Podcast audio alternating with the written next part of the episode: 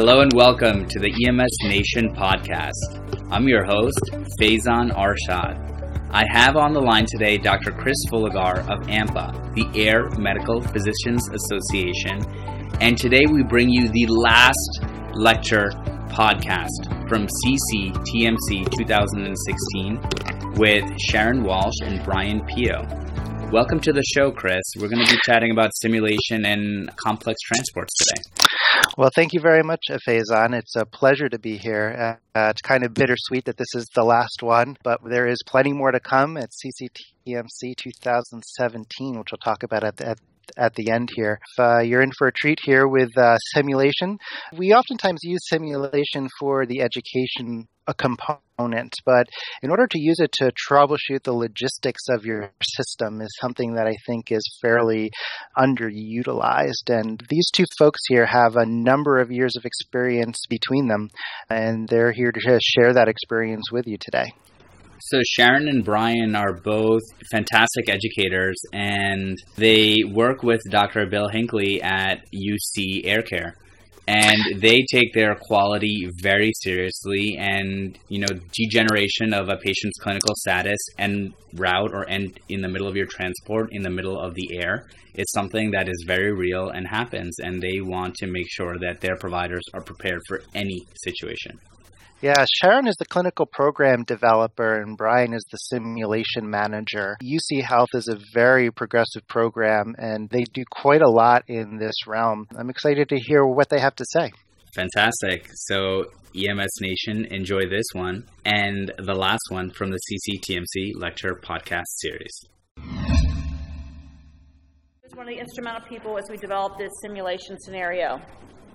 So the objectives, you all can read the objectives. Um, I don't need to read those to you, so I'm going to move on. All right, so a little history about ECMO transports um, at Air Care Mobile Care.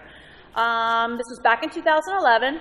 About 10:15 on July 21st, a phone call comes in. comes to the communication center, and it's a person who says, "Hey, we have a, a Dr. Lewis who wants to transport a patient on ECMO from Jewish Hospital to University Hospital. Can we transport a patient on ECMO? Right? right. Oh, and Dr. Gibler, who's one of our ED physicians and president of a hospital at the time, he already called and said he that we can do it, and he will take full responsibility if anything goes wrong. And you all know how that works because they have our back, don't they? Every time. So what everything about it is like, no, no, no, we are not going to do this. This is a bad idea. We cannot just out of the blue do an ECMO transport. But we did do the transport. It was a success, but some things we found out. Collaboration with the ECMO team at UCMC is a must. Okay, we are bringing people who do not transport patients on board our ambulances. And so they need to understand what happens during the transport environment. All of the crews need to have hands-on education about loading ECMO unit, how to handle the patient. This is something completely new to them. So we started doing some education with our staff um, at Air Care and Mobile Care on ECMO during transport. And we did 14 transports over that the past five years, leading up to last year. But, so we did those things, but. Oh, yeah, ooh, ah, that's how it always starts. But then later there's running and, and screaming. Everybody wants to do the transport, but when it's time to do the transport, no one wants to do the transport. Um, so Brian's going to take over for now. Um, but what happened was um, we started seeing uptick, uptick in ECMO transports we, the hospital decided they were going to reinstitute their um, heart transplant program, which meant we were going to see even more ECMO transports. So we had to do really something significant. I'll let Brian take over. Great, thank you. So in spring of 2015, the idea started coming together as the newly uh, newly formed simulation center at University Hospital of you know what can we start to do to make these transitions a lot smoother um, those of you who have done simulation already, uh, pretty much you get that feeling of, oh, it's for codes, right? Anytime you, you know, you start doing a simulation or the simulator comes into your area on the floor, people always think the other shoe's going to drop. but at the place that I'd come from previously, we were using simulation a lot differently, not just for those. So we started bringing together again this multidisciplinary group. We wanted to practice like we played. Um, so folks from perfusion, anesthesia, obviously, uh, the simulation center, and then the personnel that we're going to be making the transport. And then, so we, you know, sat down and started talking about how do we make this thing happen? How do we make this as real as possible that folks get the idea? Because as Sharon said before, you had perfusionists and anesthesiologists or critical care fellows, et cetera, in the back of an area in an ambulance that they were not familiar with. And then you also had, uh, you know, pre-hospital personnel, nurses and, and critical care medics, et cetera, that were in the back trying to help folks. One, you know, we started finding a lot of things of just obviously the basic communication between who does what. You know, who's in charge of the ECMO machine? Who's in charge of drugs if they have to be given? Who's, the, you know, so a lot of things that in the past we just kind of made work really we needed to address. So again, we wanted to build a device that so if we're going to put someone on ECMO, we needed something that could be put on an ECMO machine and then kind of get some readings, etc. So you know, we had that feeling of Okay, people, listen up. People upstairs handed us this one, and we got to come through. We got to find a way to make this fit into the hole for this using nothing but that. Let's get it organized. Okay, okay, let's build a filter. Better get some coffee going too. Right. So it was kind of here's the machine, make something in simulation that's going to be that's going to work. Um, we wanted it to be as real as possible. We just didn't want to have kind of um, you know, much like we do ACLS, we just didn't want to verbalize things. Okay, I give epi every three to five, and then the reality is we give it what about every minute, minute and a half in reality, right? We didn't want to do that. We wanted folks to actually have the hands-on, see what the knobs do on the ECMO machine. Um, the, the greatest line in this whole thing was what? Better get a pot of coffee on, right? That's all the all the best ideas come from, you know, good cups of coffee. So we had to, we just didn't want to bombard the learners with all right, here's 20 objectives that we have to accomplish in one scenario, right? So we wanted to break it up. And so we put it in stages. One was realistically, let's look at the logistics of the simulation. We didn't want to throw a high acuity patient in here to where folks that weren't familiar with simulation kind of like, oh, I didn't realize that that was just a simulation thing, or I thought that it was this, and it really took away from no, you know, vitals were vitals. You know, the simulators that we have can actually give you real time vitals and real time, you know, end, um, end tidal CO2 and things like that. And we just didn't want the cop out to be, oh, I didn't treat them because um, I thought it was a simulator thing. Or the most famous one is what? Well, had it been a real patient, I'd have done it completely different, right? So again, we wanted that. So we looked at the policies.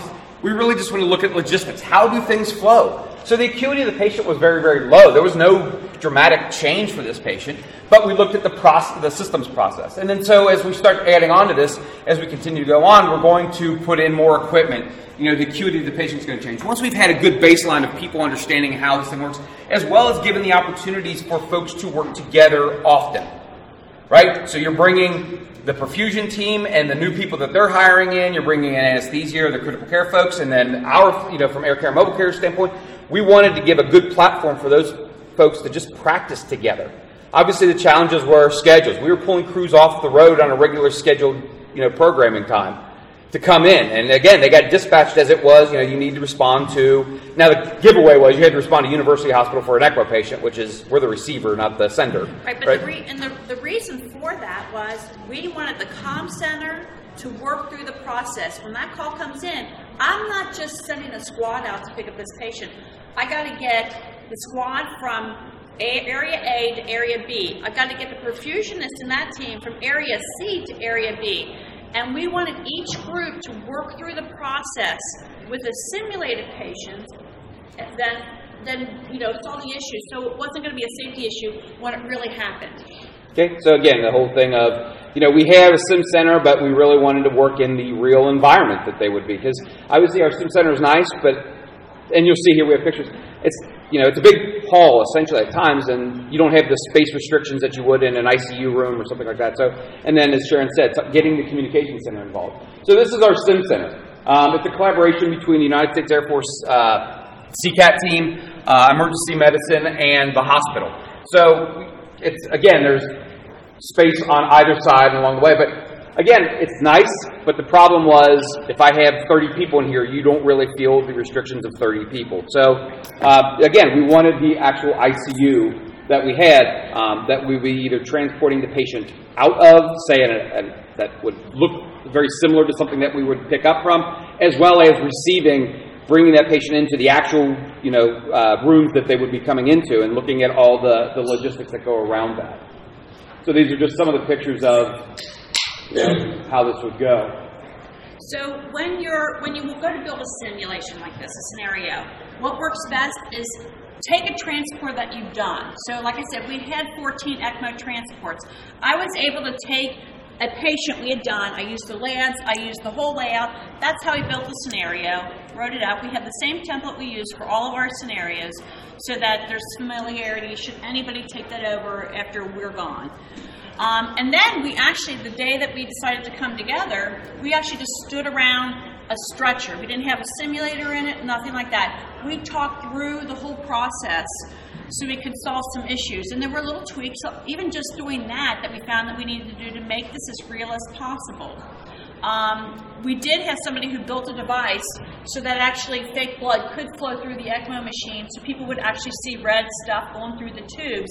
Again, to make it as realistic as possible because that was the whole goal is suspension of disbelief. Um, so things we found along the way as we started to do our actual live simulations.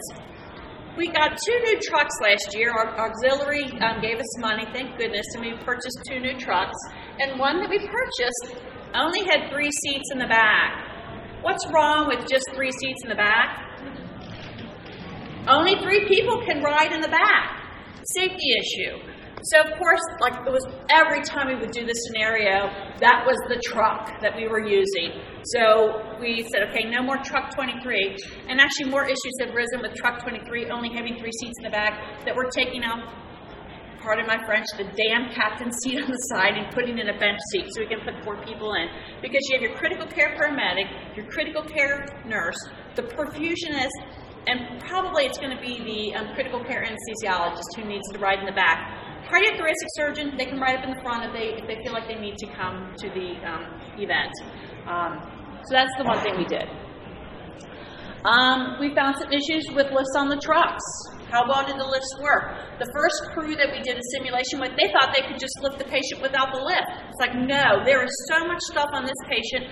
Safety issue, you will use a lift hanging equipment. Honest to God, the first time we lowered the stretcher, we crushed the chest tube container, or chest tube drainage system, of course. So what you'll see a safety checklist that we built, and that's something that people do the walk around the stretcher to make sure before we lower it, it doesn't get crushed, or nothing gets crushed.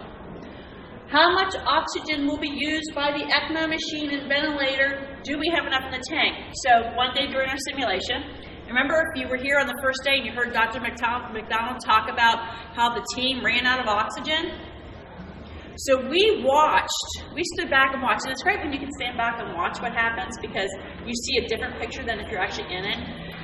The, the perfusionist who was going through their scenario, hooked up immediately the O2 tank, the E-cylinder to their ECMO machine, and then we just watched to see when would the tank run out of oxygen because we knew it was going to happen. It took 30 minutes by the time everything was ready to roll out the door, and they came very low. We're like, hey, check the level of oxygen on your tank. And So they were bordering on E. So the one thing that we then drilled into everybody is how to do tank calculations so that you know if I have this much in my tank and I'm flowing at this many liters, how much time do I have left in this e-cylinder or whatever tank you have. Um, or make your switch at the, the, that's the last thing you do is to make that switch. So those are things that we um, worked out, and much better to do it on simulation than on a live person. So the first day we do the simulation, this is not our ambulance. Honest to God, our team, we called them, they were at our sister hospital that is about normally a 20 minute drive north of us. On I 75, a semi has a rollover. And we're like waiting and waiting and waiting, and we're waiting and waiting for the team to get down here. And they call and say, you know, the traffic's backed up. We don't know what, you know, it's just, it's all backed up. And I'm like, they're sandbagging. They don't want to do the simulation. They're making this up. So I got my phone out and I check on WCPO, our local TV station, and sure enough, there's a semi pulled over on the highway. Well, so what they made our team do was we need to figure out an alternate route. So now that's in the back of our team's minds all the time when they have a transport like this. If something goes wrong on the road I'm on, how can I jump off and go somewhere else so I can expedite this transport? It also gave our communication center an opportunity to start doing some logistical changes potentially as well of, you know, do I need to call that crew off and is there another crew that has become available that might, you know, be a quicker transport, et cetera. So kind of those unintentional bonuses that you get is the fact of it was playing out in, in a real time uh, setting. So all the parties that were included, and all of a sudden then you had the crew, you had the perfusionists, everyone there going, you know, are, are we going? Are we are they coming to get us, et cetera? So again, in the realistic world of kind of the hurry up and wait, it gave folks of which again, as Sharon said, things like oxygen tanks. You know, do, at that point, did the crew, you know, decide, well, you know, we're not making trans, you know, we're not transferring as much over yet, or you know, when we make all those decisions. So I'm not reading this whole thing to you, but what we did was, like, I would make notes of issues that I would see during the simulation. The lead perfusionist, she would make notes. Um, so everybody would make notes, and then we were kind of coming together with our notes that we were making of issues that we saw. Um, and then from that, we made a flow chart. So when that call comes into our communication center, they pull out this chart, and now they know what to do as they go through the process who to contact, who needs to make sure um, of what's doing what. Um, so I don't have to go through the whole flow chart, but now we have this flow chart of how to make the process work. After we did this simulation and built this flow chart, uh, we also have OB extenders on our team. So if we have a high risk OB patient that's coming from another hospital to our hospital, um, we will pick up one of our OB nurses to do the transport. So then I made a flow chart on how that process would go because again, you have teams out here going here, picking up somebody that's over there, and how can you best logistically get that worked out? So having a flow chart so everything happens the same way every time after you've worked through the process with simulation is the way to do it. Um, we also came up with this cardiac device form because, like I said earlier, the hospital decided they were going to, to reinstitute their heart transplant program, meaning we're going to get a lot more patients on ECMO, patients on Impellas, patients on LVADs, patients on balloon pumps. So the one thing, if you're the sending hospital, the last thing you want is somebody making numerous phone calls to you as you're busy with this sick, sick patient that's out of your realm to get information. So what we came up with was this cardiac device form, and in the middle you see specific questions for ECMO. In the middle, specific questions for Impellas or LVADs, and then on the side, balloon pumps. All we need is for our ComSpecs to fax that to the sending hospital. They can complete that form and then they fax it back to us and it gets broadcast out to the perfusionist, the anesthesiologist, the MICU team, and they all have the same bit of information. So now they all know this information with one interaction of phone call, faxing, whatever, instead of numerous phone calls, numerous people making that call to the sending hospital. Um, the other thing that we created was an ECMO guide. So as our teams are heading out to um, pick up a patient on ECMO, these are the things that we want them to be thinking about. So we want them to review this. This is a two-page guide, front and back. We have one for Impella, we have one for LVADs, we have one for balloon pumps. Just so our team can kind of do that quick review of what they need to do before they get there. So you see that, no truck 23 that just was such a bone of contention for me. It's like everywhere, no truck 23. Um, so again, they have that form and they just pull that up and they kind of go through it, a good review. The other thing we did was um, at Air Care Mobile Care, our EMT is not just the driver. They are an important part of the team. And so what we did with this was we gave them the title of safety officer during the ECMO transports.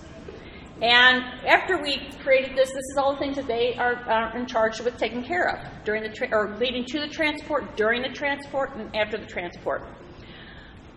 The information we got back from the perfusionist and the anesthesiologist and the cardiothoracic surgeon was, you know, that put us at ease because you've taken us out of our environment where we're comfortable and you're making us be work in an environment that's not familiar to us. And when we have somebody saying, this is going to happen, this is going to happen. We'll do timeouts here, we'll do this. it made them feel better knowing somebody else was taking care of that issue for them.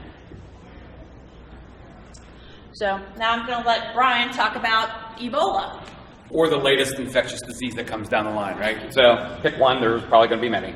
Um, so again, with the success that we had with kind of the ECMO transport, we also then started identifying some other areas where uh, air care mobile care comes into a huge play, not only just within our hospital system, but within our region and our state. Um, you know, obviously we sit kind of at a, you know at a pivotal point between Indiana, Kentucky, and Ohio. So our reach is a little more than just say Ohio. So within Ohio, though, and within the area, we have an agreement that states that our um, our ambulances will go either a pick up the patient from a hospital to take them to Cleveland, or we will go to a home to pick up someone that's on Ebola watch who happens to be sick and needs to be transported in 911. Yeah, 911 will not transport these patients. We are tasked with transporting these patients. And the reason he said Cleveland is in Ohio, Cleveland is the receiving hospital for Ebola patients at this point in time. So the state of Ohio came up with a big plan on how Ebola patients would be managed within the state of Ohio. So, again, we wanted to put policies and procedures to task. So, everything looks good on paper, but then all of a sudden you go through your SOP and say, okay, let's try this. And you get a real sense of how long it takes to prepare the back of the ambulance. You know, this, I don't know if any of you have seen the, the TV show Dexter, right? This is what it reminds me of. There's just plastic everywhere. I'm expecting, you know, blood to be splattered everywhere type of thing. But, you know, again, we had folks that we looked at how long did it take? You know, did we, were we doing it correctly? Taking, making sure there were no gaps. And then we had folks, and um, Brian and Mark were the two that volunteered to be the, yeah, who were the ones that were in the back that were making the transport. So again, we utilized our sister uh, hospital up north to bring an Ebola patient down to the main hospital. Simulated, was simulated. So again, we put them, you know, the receiving hospital. We got up there, went through the whole checklist of how to get suited up, how to make sure that both were safe, and then how easy or difficult was it to treat this patient from point A to point B in the suits. Um, one of the things that we found out, Mark, the minute Mark sat down in the back of the ambulance, you know, it's you're the Stay Puff, you know, Stay Puft Marshmallow Man. He sat down, and what happened, Mark? Blew out the butt of that suit. The butt of the suit blew out, right? So obviously, had it been a real Ebola patient, you know, we would have called TV timeout and we would have made a transfer. But again, of looking at the logistics of the suits and kind of the how do you operate in those things. So the suits have been changed. They're now plastic as opposed to paper, um, so that people won't do that. The other kind of bonus that we looked at that was how well did our crews clean up after the fact. Okay? And so what they didn't know at the time was our boss put kind of the, the little secret hidden ink on there to find out, you know, all right, we asked the crew, clean up your mess. And so what happened was at the very end, how well do you think they did? Not to put them on the spot, but they did extremely well. They, they got all the spots. So we were extremely pleased that, you know, that they, as the crew, took this simulation seriously enough to act like as if it were a real patient to do the due diligence of truthfully cleaning up the back of the ambulance and making sure that we are following that policy and procedure as well as possible that you know the reason that we created it was to make sure that people were safe and that we were doing the right things at the right times you know even with the cleanup so we were finding that using the simulation again they weren't these were not the typical high acuity patients that you know we're thinking of you know it's the heart patient and we're going through mega codes and we're going through a bunch of drips and things like that there are certainly places that we are doing that at. But when we were looking at these larger transports, we were looking at more of that logistical issue of are we doing it right now?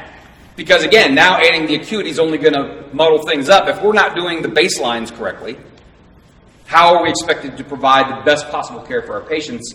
So again, that's where we were putting simulation into use. As we continue on, as we move on, obviously the acuity of that patient's going to move up. The different types of equipment is going to be added on to the thing because again, there are going to be the multiple distractors. We're looking at, uh, we always look at things like teamwork communication, CRM. You know, we want to make sure that those are principles that all the crews adhere to, not just because it's well, it's a simulation and we'll just kind of cheat on this one and you know, but when the real patient comes, you know, again, we want folks to be proficient at these things. You know, and again, if we don't see, it's you know, kind of the how can you expect someone to be proficient at something if they don't get the opportunity to do it or do it often? So there's where we're finding a lot with our simulation program of putting these types of patients into the critical care setting, not necessarily from an acuity standpoint, but just also just at that very basic from that logistical standpoint of do our policies and procedures match our actual care of our patient? So we'd be happy to, unless Sharon has anything else to add, we'd be happy to answer any questions or. So actually, let me I do. So the one benefits of our simulations is that teams that didn't even get to simulate, they've heard the discussion so much that they feel like they've attended the simulation. And of course, we get a call back in like November. We need you to come and pick up a patient in Good or Good Sam and Dayton, it's just an hour and a half away. The team that goes up has not simulated this yet, but they go up. Now, the cardiothoracic surgeon is not a fan of simulation. He thinks it's a waste of time. It's not the way to train. Blah blah blah. Well, this team goes up there and they pick up the patient, and everything is extremely smooth, the whole transport. And he's now a fan of simulation. However, this team never simulated. And if anybody in this room tells him that, I'll kill you. um, the other thing, too, that happened is simple things like um, our team wanted to take the sending hospitals IV pumps because they didn't want to take the patient off the IV pumps. Because what happens when you switch pumps? Their pressures fall, bad things happen. So what we do now is our team will call to the hospital that's sending and say, have pharmacy make me up fresh strips of everything that you've got hanging on the patient right now. And then what happens is the medic goes to the corner of the room where all the drips are laying, they plumb all their lines, they program their pump, pumps, they build the manifold, the drips start running, so everything's mixing, and then they walk over and it's just switch, switch, everything's going, smoothless tran- or smooth transfer. Everything works great. Um, so those are some of the things that, that benefits of simulation. All right. Well, I hope you've enjoyed this episode. We've been really excited to present these talks to you from the Critical Care Transport Medicine Conference 2016. And if that has whet your appetite for more, I encourage you to join us in person at the CCTMC Conference 2017, which will be April 10th through the 12th at the Wyndham San Antonio Riverwalk Hotel. And for those who have not been to San Antonio, it's a great city. We have a great conference with a wonderful lineup of people. And we hope to be able to talk to you and to meet you and to be able to share ideas. So, uh, hope to see you next year in San Antonio, April 10th through 12th, 2017. And you can uh, go on ampa.org. That's ampa.org for more information as uh, we get the rollout of this program in progress. Thank you so much, Chris. And EMS Nation, we want to remind you that after watching this lecture podcast, your job does not end. Our lecturers and conference speakers and educators would love to engage with you and really dig into these complex transport questions and optimize the critical care transport of our patients all across the country. So please find us on Twitter at AMPADocs, A-M-P-A docs, D-O-C-S, as well as EMS underscore nation, and tweet a question to the author of the lecture podcast and tag us as AMPADocs and at EMS underscore nation. We would love to continue the conversation so we can optimize our patient outcomes. This is Faizan Arshad and Chris Fullagar wishing everyone a safe tour.